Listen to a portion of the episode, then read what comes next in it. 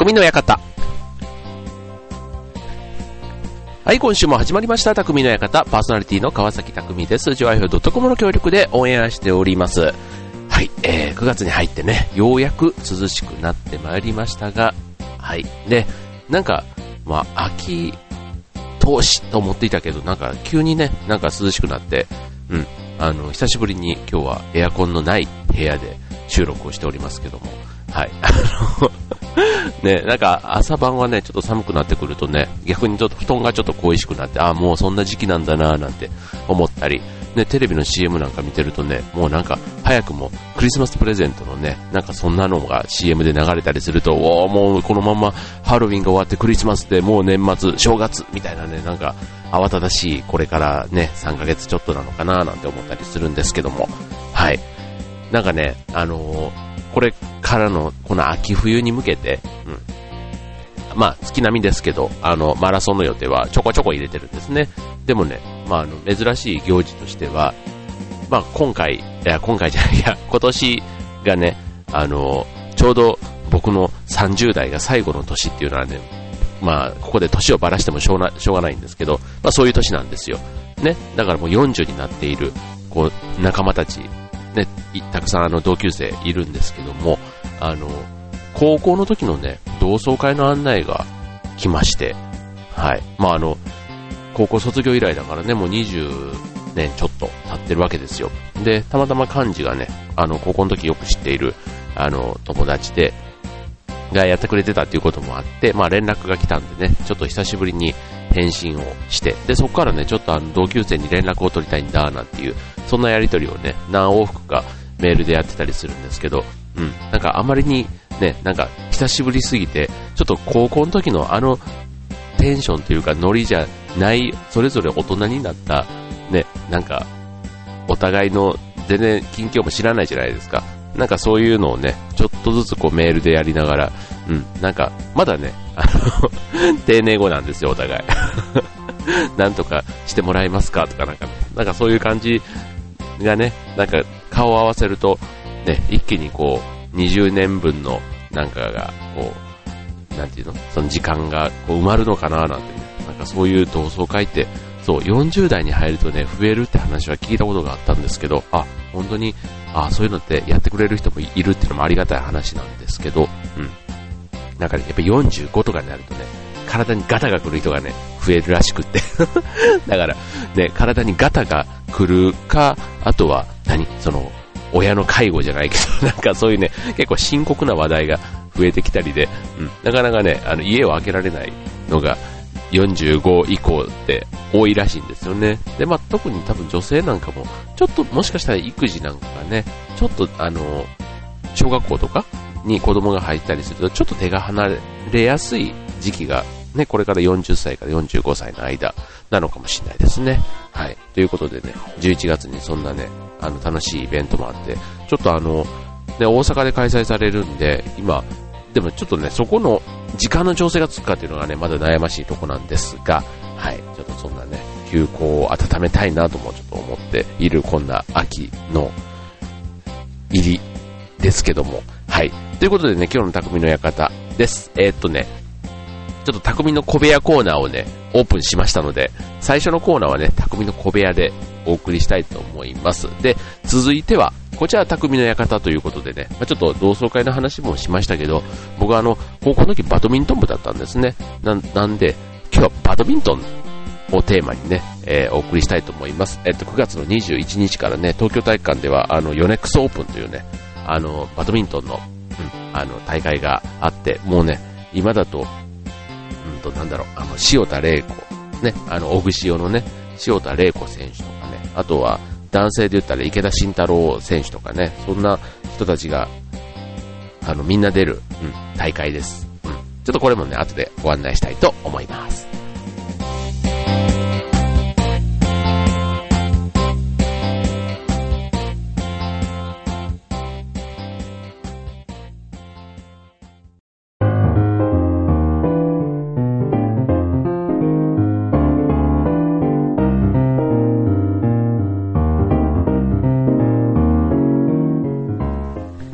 はい、ということで、匠の館最初のコーナー、匠の小部屋ということでね、えー、僕の近況を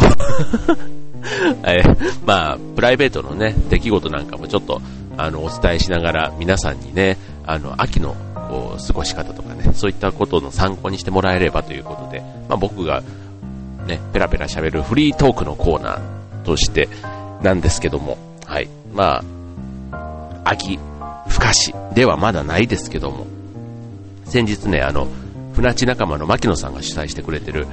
田植えじゃなくて稲刈り、行ってきたんですよ。でね、僕あの、釜を持ってね、稲を刈るって初めてで、そう、やったことあります？なかなかないよね、意外とね。うん。それをね、あの、ザクザク今回刈り取らせてもらったんですけど、うん。やっぱりね、体験するっていいなって思うんですけど、いっぱいね、気づくものって多くってですね、うん。うん、例えば、まあ、田植えって、田植えだとこう水の中でこうやるじゃないですか、イメージとしてね。で、正直ね、稲刈りってね、あの、もう水が引いてるところをね、こう買っていくイメージかと思ってたんですよ。ところが、ところが、この間大雨降ったじゃないですか。あの、台風来て。あの影響で、水が全然もうね、ザブザブで そう、だからね、正直長靴が持って行ってなかったんですよ。でもね、どうせね、体験し、した、ね、しに来てるわけですからね。まあ結局ね、スニーカー一足ボツになりましたけど、まあ、なんか、あの こう、普通の靴の中をね、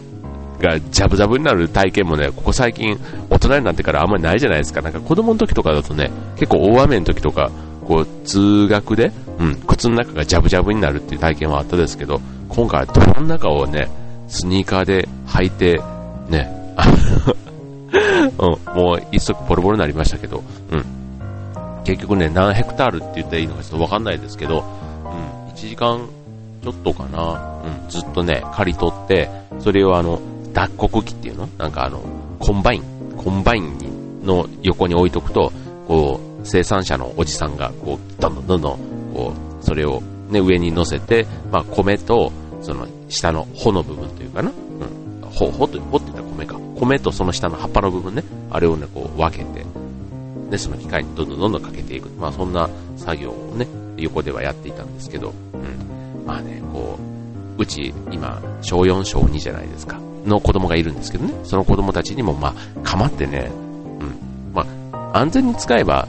ね、別に怖いもんじゃないんですけど、やっぱり油断するとね、こう指とかもスパッといってしまう可能性もあったり、うん。そういうものを、まあ、ちょっと与えながら、でもね、やっぱり自分でこう、体験してやってたのは、すごく、うん、いい思い出にもなるのかななんて思って、うん。すごくね、こう、自分の普段食べているお米が、こね、こうやって植えて、刈り取られて、ね、なんか、あ、食育だななんて。僕も、うん、別に子供のための食育じゃなくてね、大人も、うん、すごく学べる、そんな機会でしたよね。でもあの、田んぼの中に、あの、タニシがいたんですよ。あの、でっかいタニシ。ね、これね、僕知らなかったんですけど、ジャンプタニシっていうね、なんか外来種の、しかも稲をね、食い荒らす悪い、いわ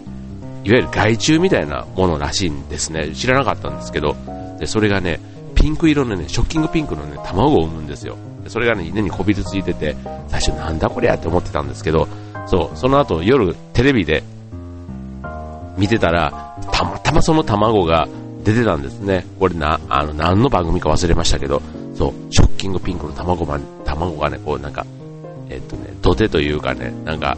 あの水路みたいなところにぴっちりね、張り付いてる、そういうね、ちょっと気持ち悪い映像だったんですけど、まあそれをね、なんか駆除する、そういう番組だったんだ。駆除だ、そうだ。駆除をテーマにしたね、なんかスズメバチとかね、なんかそういうね、害虫、害虫というかね、まあそういう、あのシロアリとか、なんかそういうのを駆除する、そんな番組で、なんか、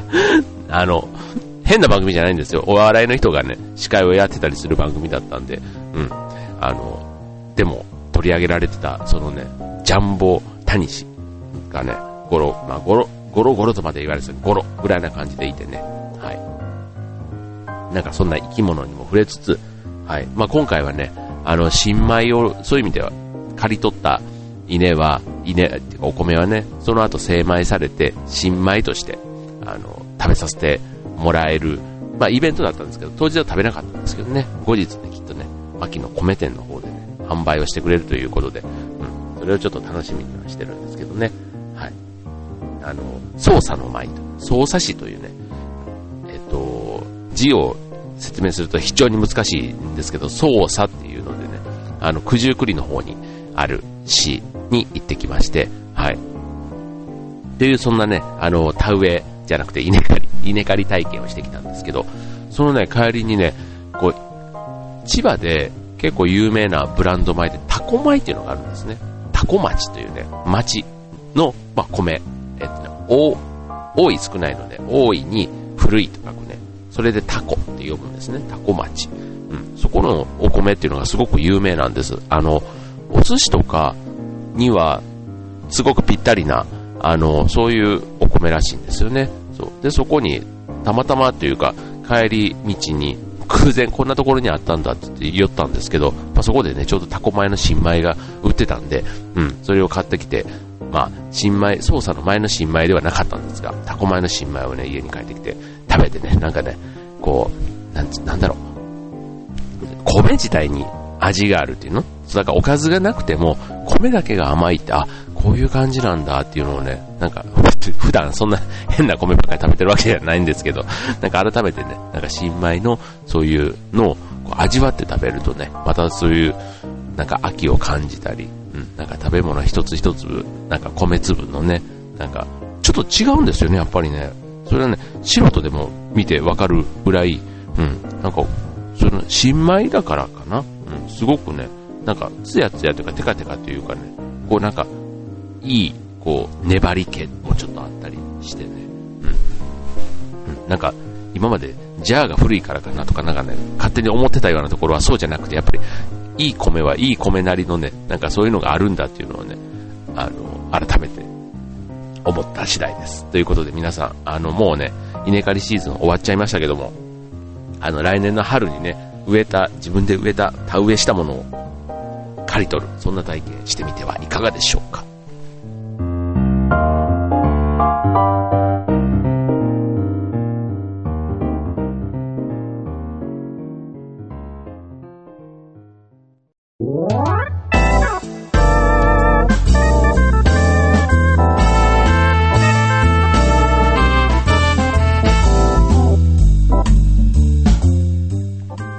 はい、えー、続いての匠の館ですが、えー、冒頭で話をしましたが、僕はバドミントン部でしたということでね、あのバドミントンはね、唯一と言っていいかな、なんか人のやってるスポーツってね、あの野球とかも見に行くんですけど、どっちかというと野球も、こ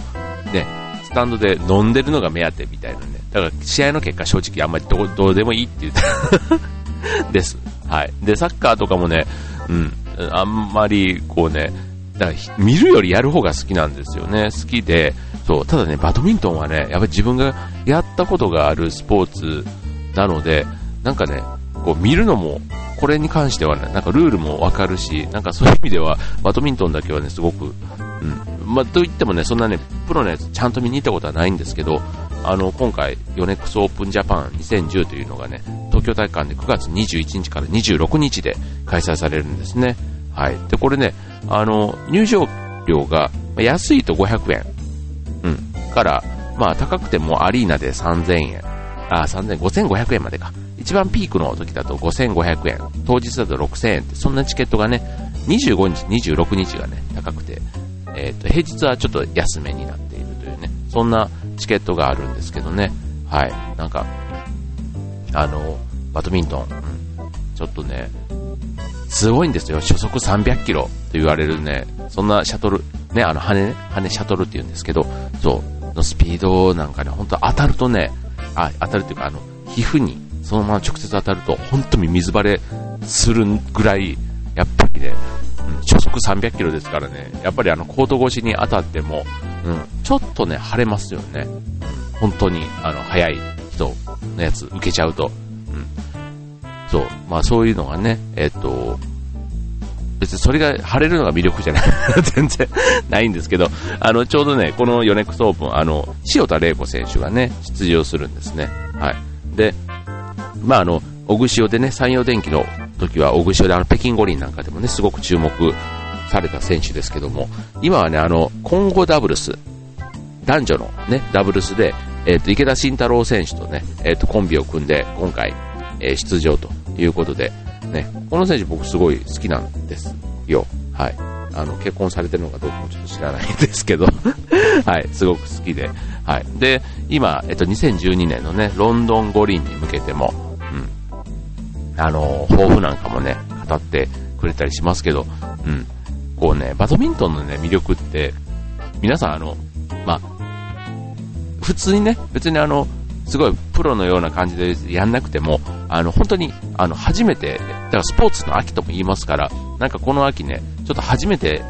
ちゃんとスポーツっぽくバドミントンをやるんだとしたら、すごくね、あの、とっつきやすいスポーツかなとも思うんですね。うん。で、あと、うん、なんだろう、面白さ、うん、バドミントンの面白さって、まあ人数はね、あの自分と相手がいれば、二人いればできるっていうのもありますけど、うん、何が面白いってやっぱりね、こう、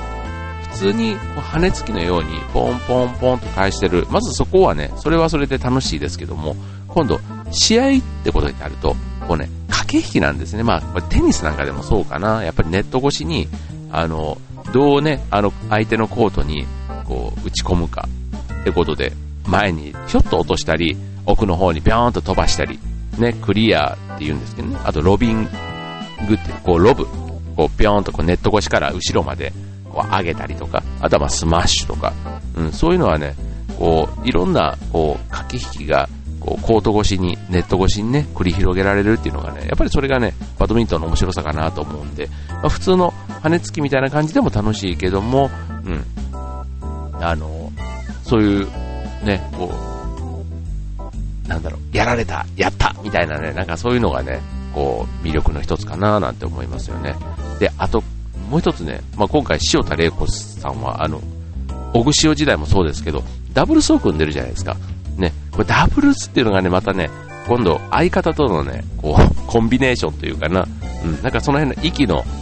合う合わないみたいなね、ところで、うん、あるんですけど、このね、息があったこのね、役割分担じゃないですけど、前は僕、後ろはあなたみたいなね、なんかそういうところでね、こう、ね、変な話、あの、時々失敗して、後ろのやつがこうスマッシュを打ったやつが自分のね、前で構えてる自分の後頭部に直撃するみたいなね。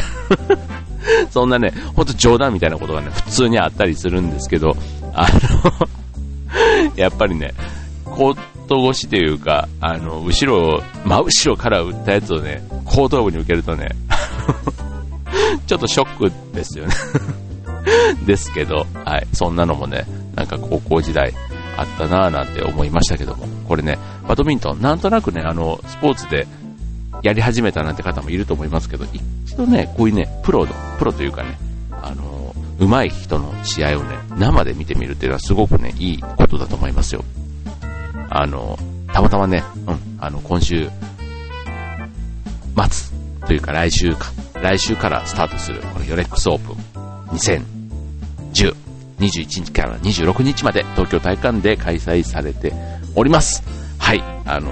もしね、バドミントン始めたぞっていう方いたら、ぜひ、こちら番組の方までお便りください。ちょっとバドミントントークもしたくなってきました。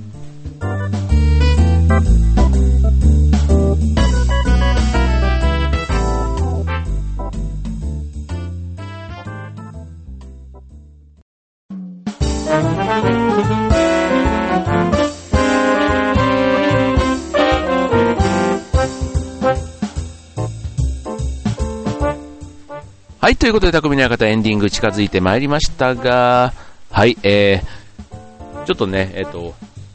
9月のイベントの案内ということでね、先週からは話していますけども、えっ、ー、と、船走る2010ということで、えー、船走る、ね、船橋の食べ歩きイベントを、えー、今、僕は実行委員会で今関わっているんですけども、53店舗のお店を、えっ、ー、と、1枚700円のクーポン券が5枚ついている3500円のクーポン券があるんですけどね。まあ、それで、えっ、ー、と、お得に食べ歩いてもらうという、そんなイベントなんです。でね、各お店はね、このイベントに向けて、ワンドリンク、ワンフードのね、まあ、セットメニューを用意して、ね、皆さんのお越しを、お待ちしているというね、そんな素敵なイベントなんですね。まさに今度は食欲の秋を満たしてくれる、もうね、いろんな秋の魅力がたっぷりの、えっ、ー、と、時期ですが、まあ秋はね、魅力たくさんあるじゃないですか。あとなんだ、読書の秋、音楽の秋、ね、いろんな秋ありますけども、はい。こう、食欲の秋をまさに満たしてくれる、そんなイベントになっていますのでね、あの、もし本当興味がある方、あとね、船橋市っていうね、市自体をそんなに皆さん知らないじゃないですか。で、僕ね、この間、あの、ちょっと営業活動じゃないですけども、あの、イベント直前のね、またちょっとキャンペーン的に各お店にちょっと協力のお願いで、あの、20店舗ぐらいをちょっとこう、回ってたんですね。まあちょっとあの、時間が夜だったんで、あの、閉まってるお店もあったりで、結局ちょっとお店の方と話ができたのが十数店舗だったんですけど、あの、初めて行った店も実はあって、まあその店構えとか、あとはそのね、路地みたいなところにこう、ある料亭というか、割烹料理屋とかね、これちょっと地図なかったら絶対ここの通りって入ってこないよなっていう、なんかそんな民家の間にあったりするような店とか、うん、なんかそういうのはね、やっぱりこう発見ですよね。発見。うん。で、絶対こういうイベントでもなければ入んないんだろうなっていうような、なんかそんなところはね、今回このイベントで絶対体験してみようかなって思っていて、今からもうね、地図、地図を片手にこの店に行くぞってこうマークをしてたりするんですけど、うん。なんかわざわざ遠くに行かなくてもね、なんか交通費代を食べ物代に回したぐらいの、そんな感じで、ちょっとね、この9月26日に開催されるイベントなんですけど、はい、楽しんでこようかなと思っています。はい、もうね、皆さんもちょっとあの、どう楽しんでもらうかはね、もうどういう店をこう回るぞなんていうのはね、もうあの、個人個人でね、あの、好きに考えてもらえればと思うんですけど、えっと、このね、お得な前売りチケットについては3500円。えっと、今これ、あの、ホームページの方でもう買えますので、えっと、船場はひらがな、で、汁はカタカナ、で、船場汁。それでね、検索してもらうとね、すぐあの、そちらのホームページの方も見つけられますし、はい。あと当日ね、もしあの、だけでもっていうであれば、お店の方でも買えます。ただしね、お店で当日使うと、えっと、4000円にチケットが500円ちょっと上がっちゃうんですね。はい。なので、ちょっとそういう意味ではね、もし確実にというか、ぜひ行ってみたいぞっていう方がいれば、あの、3500円かかりますけども、前売りで買っていただいた方がいいかなと思います。うん。あとね、あの、別にね、これね、5枚を1人で使い切る必要は全然ないので、例えば、仲間5人で2店舗ぐらい行きたいな、言うんだとしたら、2シート買ってもらって、1店舗でもうね、5人分、5枚まとめて使っちゃうっていうのも、そういうのもね、一つあるかなと思うので、うん、なんか興味のある店がもし2店舗で仲間が、例えばね、3人だったら、あの、だ3人、まあ5人だったら2店舗だし、もしね、3人で2シート買えば3店舗、ね、あの、まあ、ちょっと1枚余っちゃいますけど、1枚は、まあ、バラでもし買えたらね、いいなと。それは各お店がもしかしたらそういうことをやってくれるかもしれませんけども。はい。まあ、そんな感じでね、えっ、と、食べ歩き、ぜひ楽しんでもらえたらなと考えています。ということでね、えー、匠の館、今週はここまで。バイバイ。